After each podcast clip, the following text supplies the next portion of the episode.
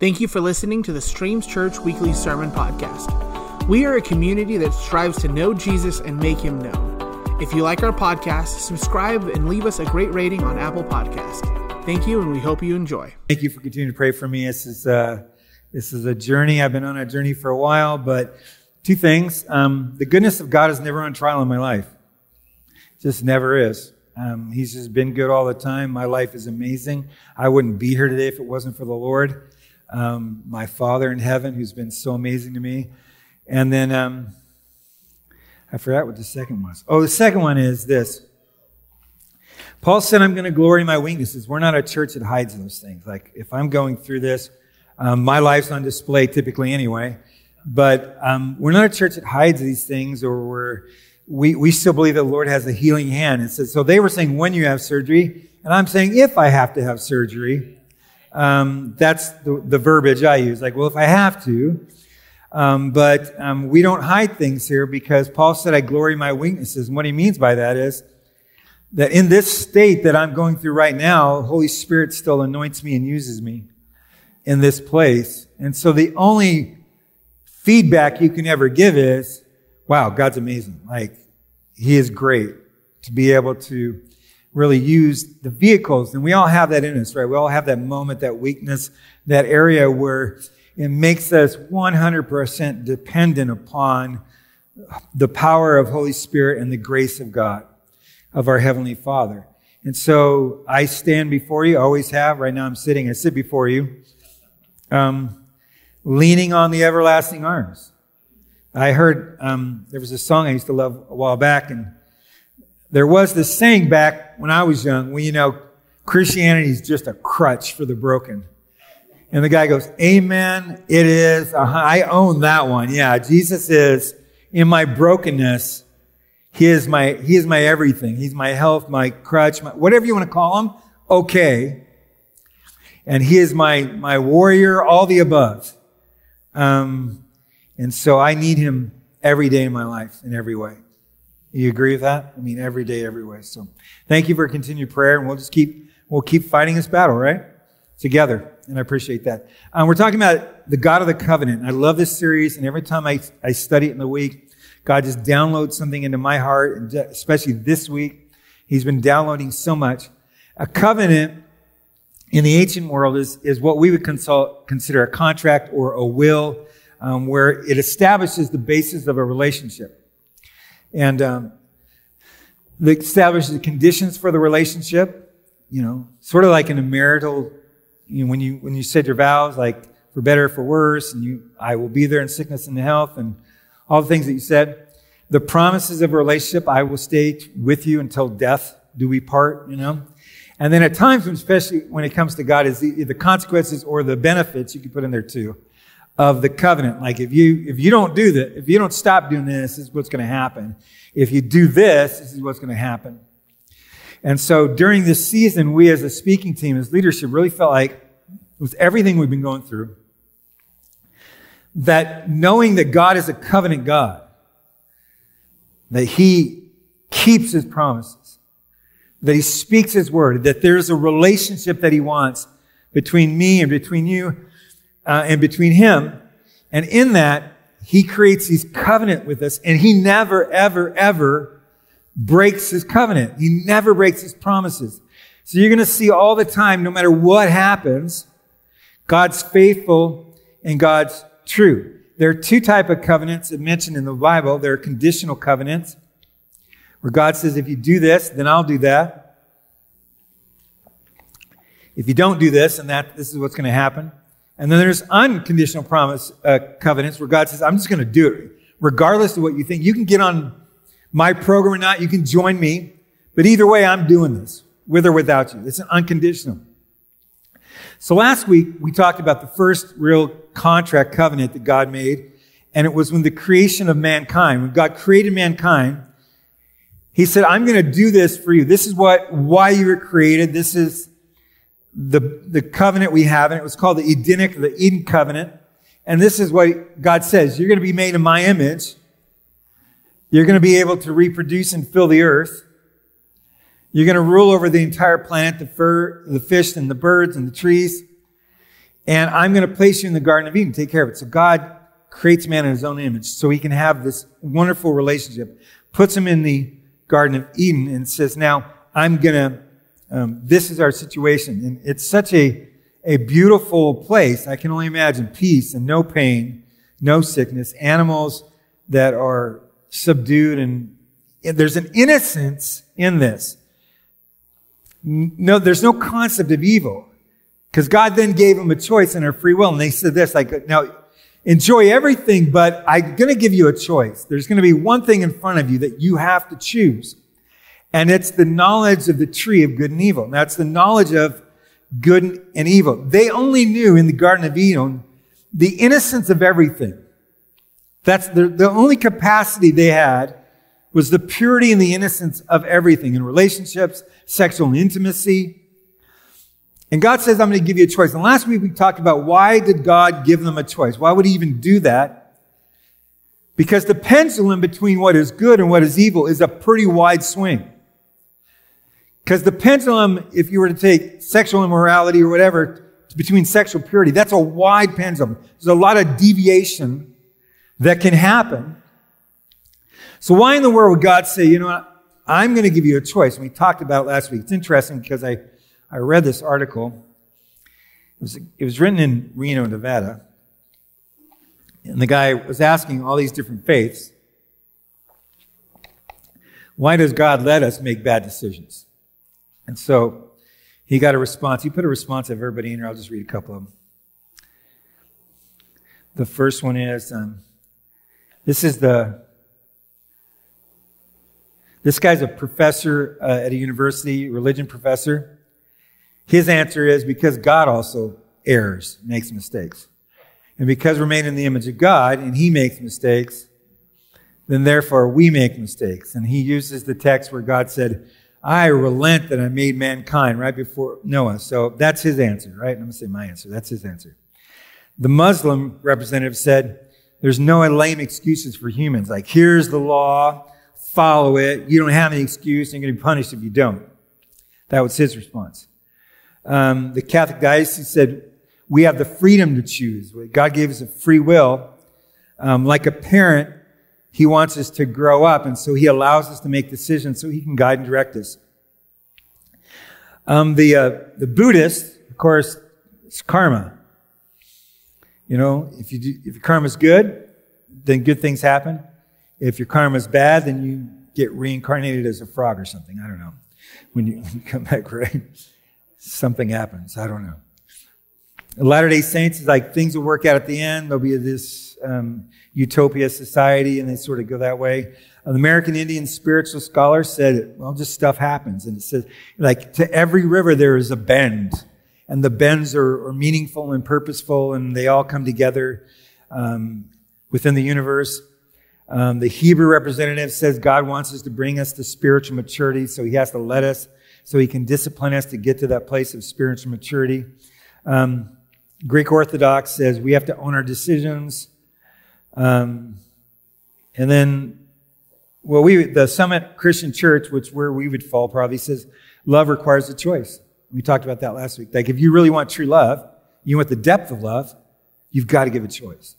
You got to be chosen. And I showed our, our, our, anniversary was last week, and I showed you the pictures. Of, and the, um, our, the beginning of our vows were by the choice of God and by the choice of my heart. I choose this. And there's a depth to that. And so, God knowing, um, why would He allow evil? God knowing the depths of evil still thought it was worth it. And so, hear me out on this because I was trying to play this out in my mind this a little bit this week, and it just it really touched me. As there's a risk and reward that God was looking at in my mind because the pendulum swings wide. Why would He give us a choice? Why would He open up the door to evil? Right? Why would he risk the atrocities, the worst thing that man could ever come up with, for the reward of the relationship? Is because he thought the risk, the reward is the reward of, of eternal relationship with us, with his people, with his creation, was worth whatever the bad thing that could happen on this earth. And that's hard for us to even comprehend. But in my mind, that God thought I, I mean, it just blows my mind away in that concept. So Eden was an unconditional, here's what you're going to have. The Eden concept, the Eden of walking with God, talking with God, the animals um, that are subdued and a, and a part of us, and all that, that, that represents that Eden will happen again one day. Right? I did the math. Stay with me, right? Try to. 2 Peter 3 8 says, One day is as a thousand years in heaven. In other words, one day here equals to a thousand years in heaven. So I did the math. You have to break it down into like categories. So you have to bring the years down into uh, the days. So if you take 1,000 years and you multiply it by 365 days, you get Look at it. I think this side was a little smarter than that side. So I'm just saying, or a little more vocal. Maybe that was it, right? Okay. So you have 365 days. So then if you, if you divide one day by 365,000 days, you get point zero zero zero zero zero two seven four. So one day on earth is like point five zeros, two seven four days in heaven. So let me use an illustration because I know I'm getting the looks.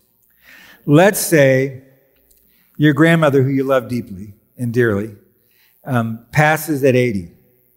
You're like, I'm gonna, I'm gonna, and, and you're 40. Let's just, it's easier to keep the numbers like that. And you're 40 years old. Your, your, she had your, your mom or dad when she was 20, and you had, they had you when she was, when they were 20. So there's your 40. She's 80. And you're like, I'm gonna miss my grandma. And 40 years, it's going to be 40 years until if I make it to 80 till I'm reunited with her. Like, that's just a long, long, long time. Or is it? Because if you take 40 and multiply it by 365 days to get on like terms, you have 14,600 days left. It doesn't seem like a lot, does it, when you start it that way? I'm like, for us a little older, like, that's not much time. Um, so you multiply 14,600 times 0.0274 days, and you get 0.96 or 0.04 days. You get 0.04 days. Now, if you multiply 0.04 times 24 hours, you get 0.96 hours or 57 minutes. So 40 years on earth is 57 minutes in heaven. Imagine if your grandma said, I'll see you in an hour. Right? I'll just see, I'll see you in an hour. Trust me, your grandma isn't filled with regret. Your grandma, when she gets there, is not going to be concerned about, I didn't have five more days on earth. I, my life was cut short. No one feels like that. We just don't comprehend eternity. And uh, the second thing is we can't even fathom the glories of heaven and the new earth, the new Eden that will come. I can't even describe it, but all you have to say to me is no pain. And I'm all in. And I can't wait, right? Animals living in harmony. There is even a scriptural case, I'm not going to give it today, but there's a scriptural case to say that your pets will be there with you in heaven as well. Dogs, not cats. Dogs. I don't think cats make it. Amen. I just think dog. All dogs go to heaven, right? Not cats. So all the cat people are like, I'm not coming back. No, I'm just kidding. Cats too. Uh, the scripture says in 1 Corinthians 2 9, no eye has seen, nor ear has heard, and no mind has imagined what God has prepared for those who love him.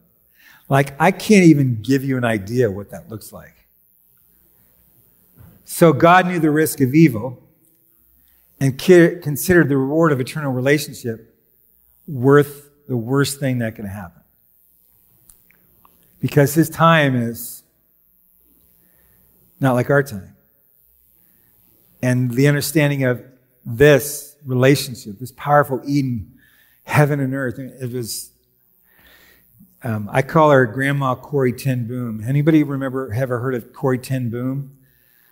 All right, a lot of us, especially with little older. The reason I call her grandma is because Uh, we know Floyd and Sally McClung, who's poured into our family in our church like a father and a mother and considers me a son in the faith with them.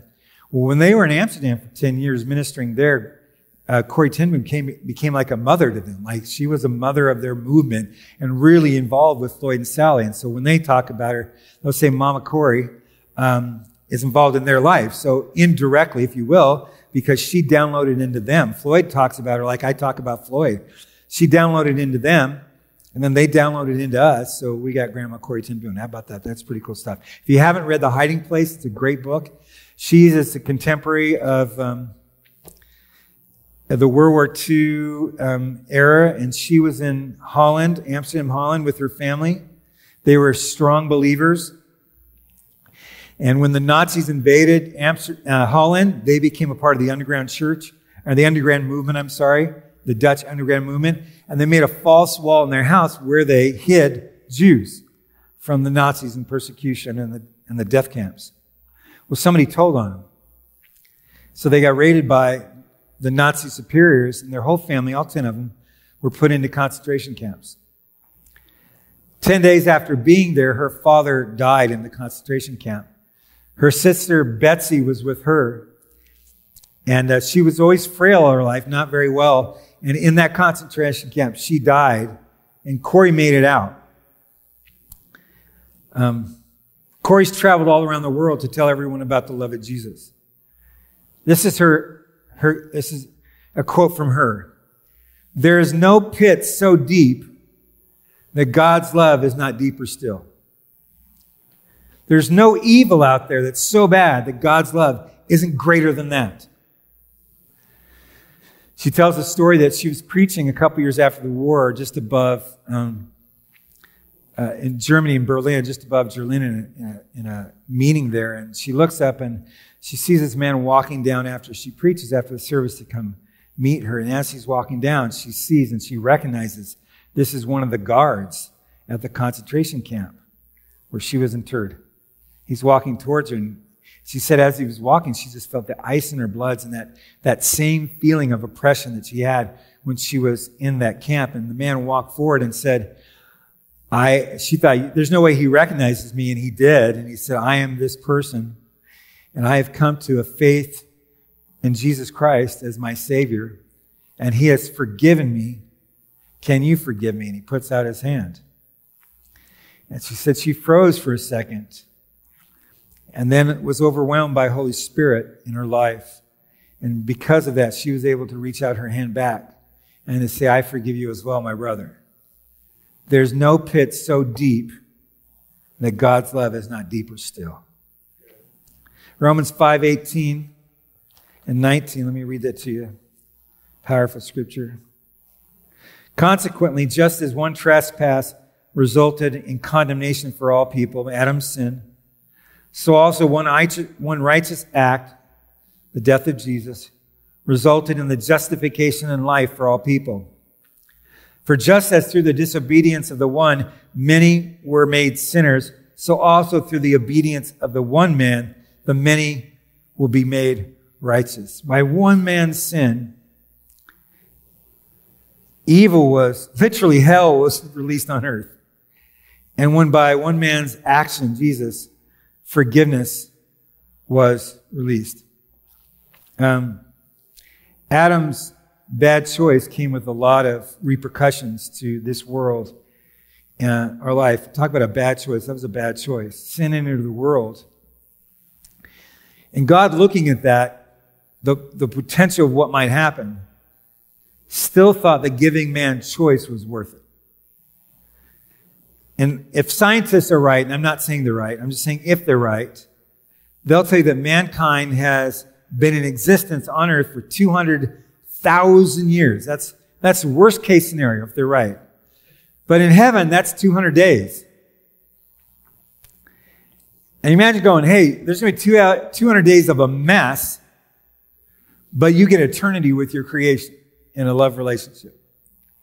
If you think of it that way, like, you can't even fathom that. God knowing that evil would reign for less than a year in heaven, knew the reward of eternity was worth it. Here's what I know about some of you sitting here today, about some of you watching. Like, you've made some bad choices. So bad you don't think they can be redeemed. Maybe it had to do with marrying the wrong person and there was that ugly divorce, or maybe sowing your wild oats and all of a sudden now you become addicted to a drug or to alcohol, or maybe you made a wrong turn in your life and you're so lost you don't think there is a way back. So my question is this. Can your bad choice, like Adam made a bad choice, can your bad choice change the fact that God is a covenant God? Because Adam's bad choice took us down a wrong path, but Jesus' right choice can bring us back. And one day, that covenant of Eden will happen again. If you look at all the people of God that we're going to talk about in these covenant, and they all made bad choices. God made a covenant, they made a bad choice. I'm not going to ask you to raise your hand if it fits you. I don't want to embarrass you. So just keep your hands down, all right? But I'm going to lay out this scenario. So Adam was given a covenant. And Adam says, I'm going to eat the apple anyway. And he disobeyed God, and literally all hell broke loose and unleashed on this earth. Don't raise your hand if that's you, okay, if you've done something like that. Noah was naked and ashamed. I mean, he went through the ark. God, God saved his family and all the animals. He gets out, and one day he gets really drunk.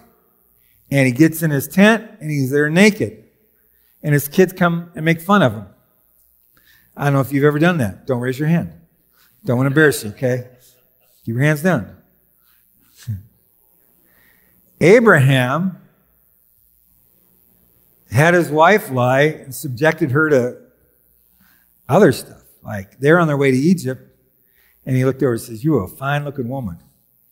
You are, you are beautiful. So beautiful that I'm afraid when we go to Egypt, they're going to kill me so they can have you. So tell them you're my sister. And so Pharaoh takes her in his house and acts as if she was, he was, she was his wife with her. And, and it's not, I mean, that's what Moses did, or Abraham, I'm sorry, did. He slept with Hagar to have Ishmael, and they're still fighting today. Those two different people groups are still fighting today. That's a huge mistake. Moses had anger issues. Killed a man. Comes down from the mountain, the people are disobeying, takes the Ten Commandments, he just throws them down and breaks them in pieces. God tell him one time, just tap a rock, water will come forward, and he's mad, he strikes it with it. This guy has anger issues. King David stayed home and he should have been out with the men fighting. Looks across the way, beautiful woman on the on on the on the on a, on a balcony. She's bathing. Goes and has somebody get her, brings her back commits adultery, she gets pregnant. Don't raise your hand if this is you, okay? She gets pregnant, brings the husband back from, he decides he won't sleep with her, sends the husband back to the front lines and makes sure he gets killed in battle. Now, we get to the new covenant. God made a covenant with David. God made a new covenant. New covenant. Jesus, they're, they're thieves on the cross. Man's a thief. Their mistake was costing them their own lives. And that man comes to faith. Anybody here like the apostle Paul? Anybody been that bad? Murderous threats against the believers, against the way, out there killing Christians. Anybody been that bad, made that bad choice? But Pastor Lloyd, my bad choices came after I came to faith in Christ. Sort of like Peter, who denied the Lord three times while he was taken in, by the Romans. Peter, who later had prejudice, he was a prejudiced man. He had prejudice in his heart towards Gentile believers. Maybe like Paul, Paul who read, who wrote most of the New Testament. Romans 7, this is Paul. Great Paul's talking verse 21 through 25. So I find this law at work. Although I want to do good and evil is right there with me. For in my inner being, I delight in God's law, but I see another law at work in me, waging war against the law of my mind and making me a prisoner of the law of sin at work within me. What a wretched man I am. Who will rescue me from this body that is subject to death? Thanks be to God who delivers me through Jesus Christ our Lord. So then I myself in my mind am a slave to God's law, but my sinful nature is slave to the law of sin. And Paul says, Paul, who wrote so many books of the, the New Testament, says, I got this constant struggle in me. I want to do good, and then evil is there, and, I, and I, I just I'm I'm dealing with this on a regular basis. I'm a wretched man. So, what mistake have you made that's worse than this? Like, what mistake have you made that is unredeemable? What mistake that, that, that crashes the God of the covenant?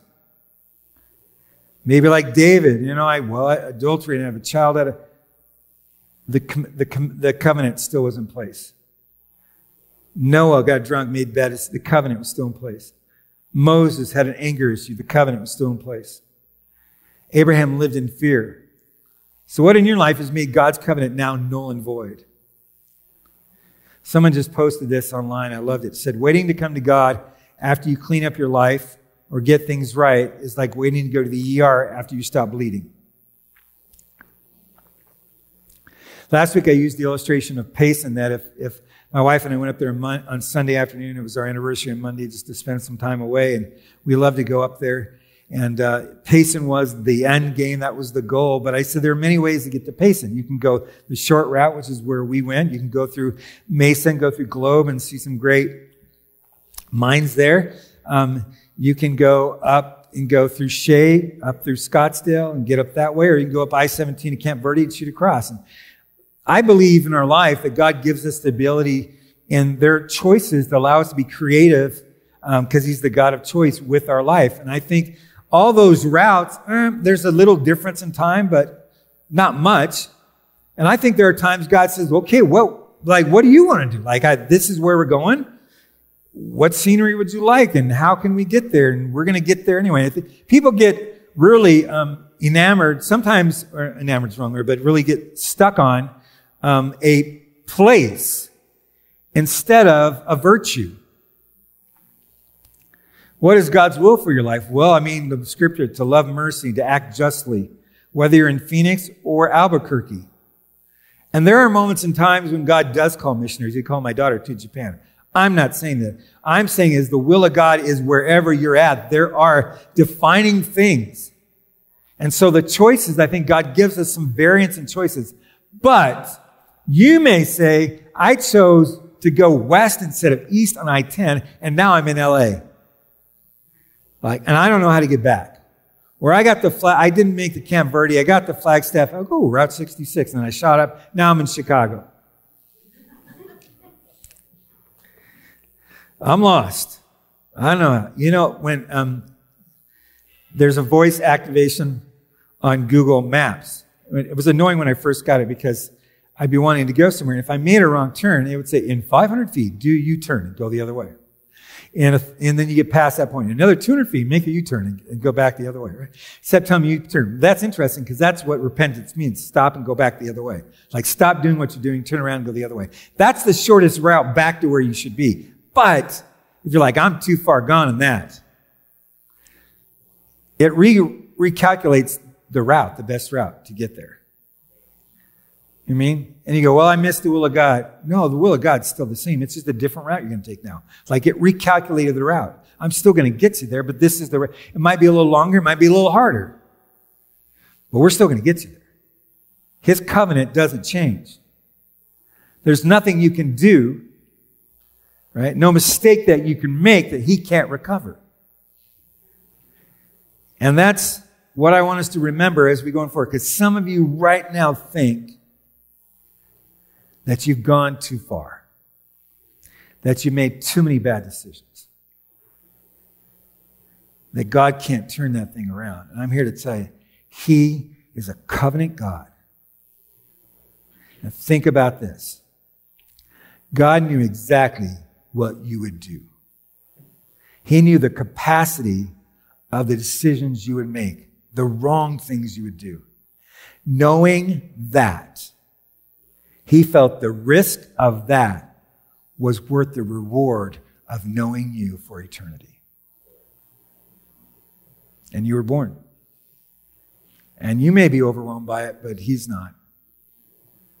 Like he knows that this just blip on the screen is nothing compared to eternity with him.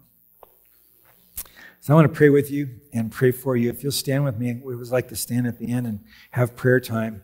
But if you've never made just the commitment, or maybe you made a commitment a long time ago and you made decisions that have led you down pathways that you never dreamed you've walked.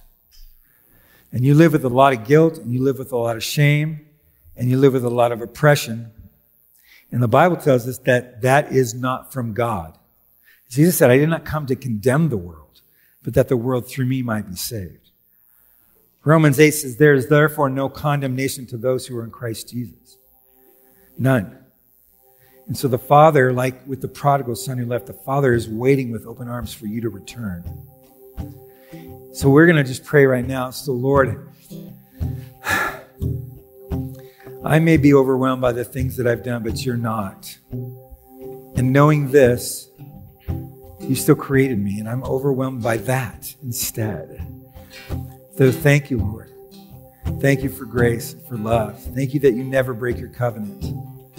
And there's nothing I can do, no bad choice that I can make that will break your covenant.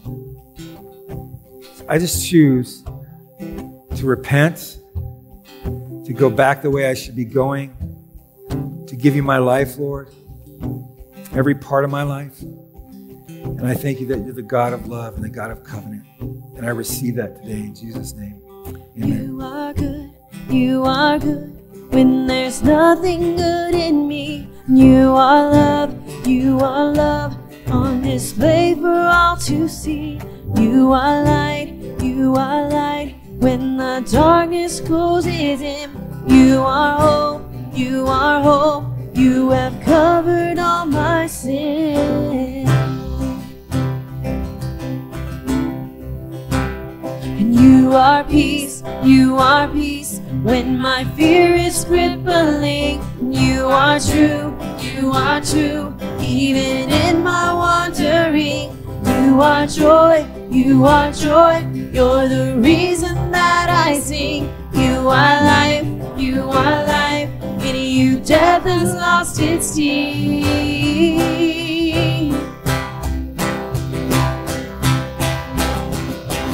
Oh, running to your arms. I'm running to your arms. The riches of your love will always be enough. Nothing compares to your embrace. Light of the world forever reign. Oh, you are more.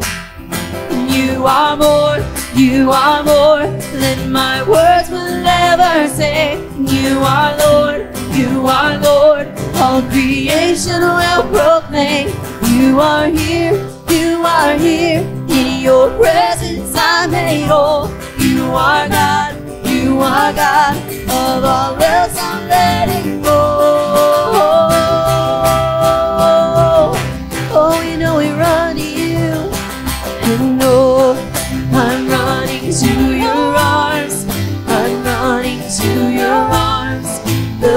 Riches of your love will always be enough. Nothing compares to your embrace. Light of the world. Oh, I run to you and oh, I'm running to your arms. I'm running to your arms.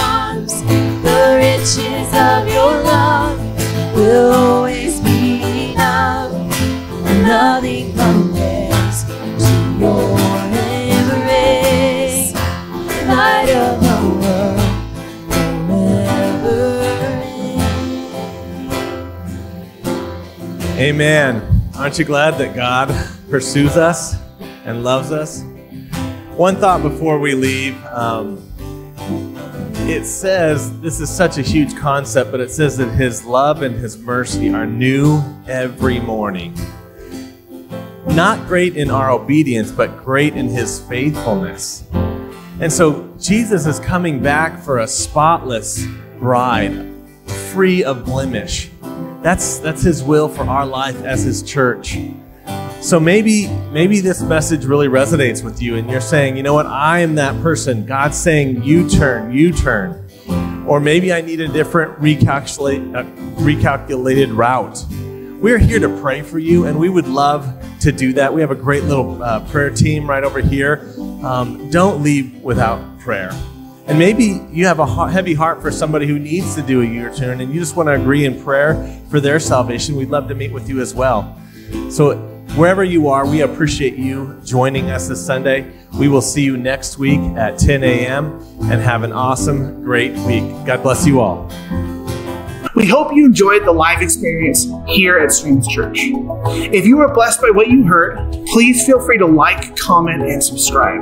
Additionally, if you'd like to get more connected or get into contact with us, please message us on any one of these social media accounts. Thank you so much, and we look forward to seeing you next week.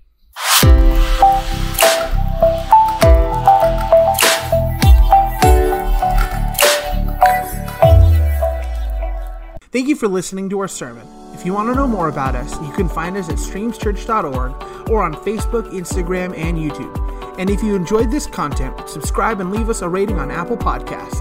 Till next time, have a great week.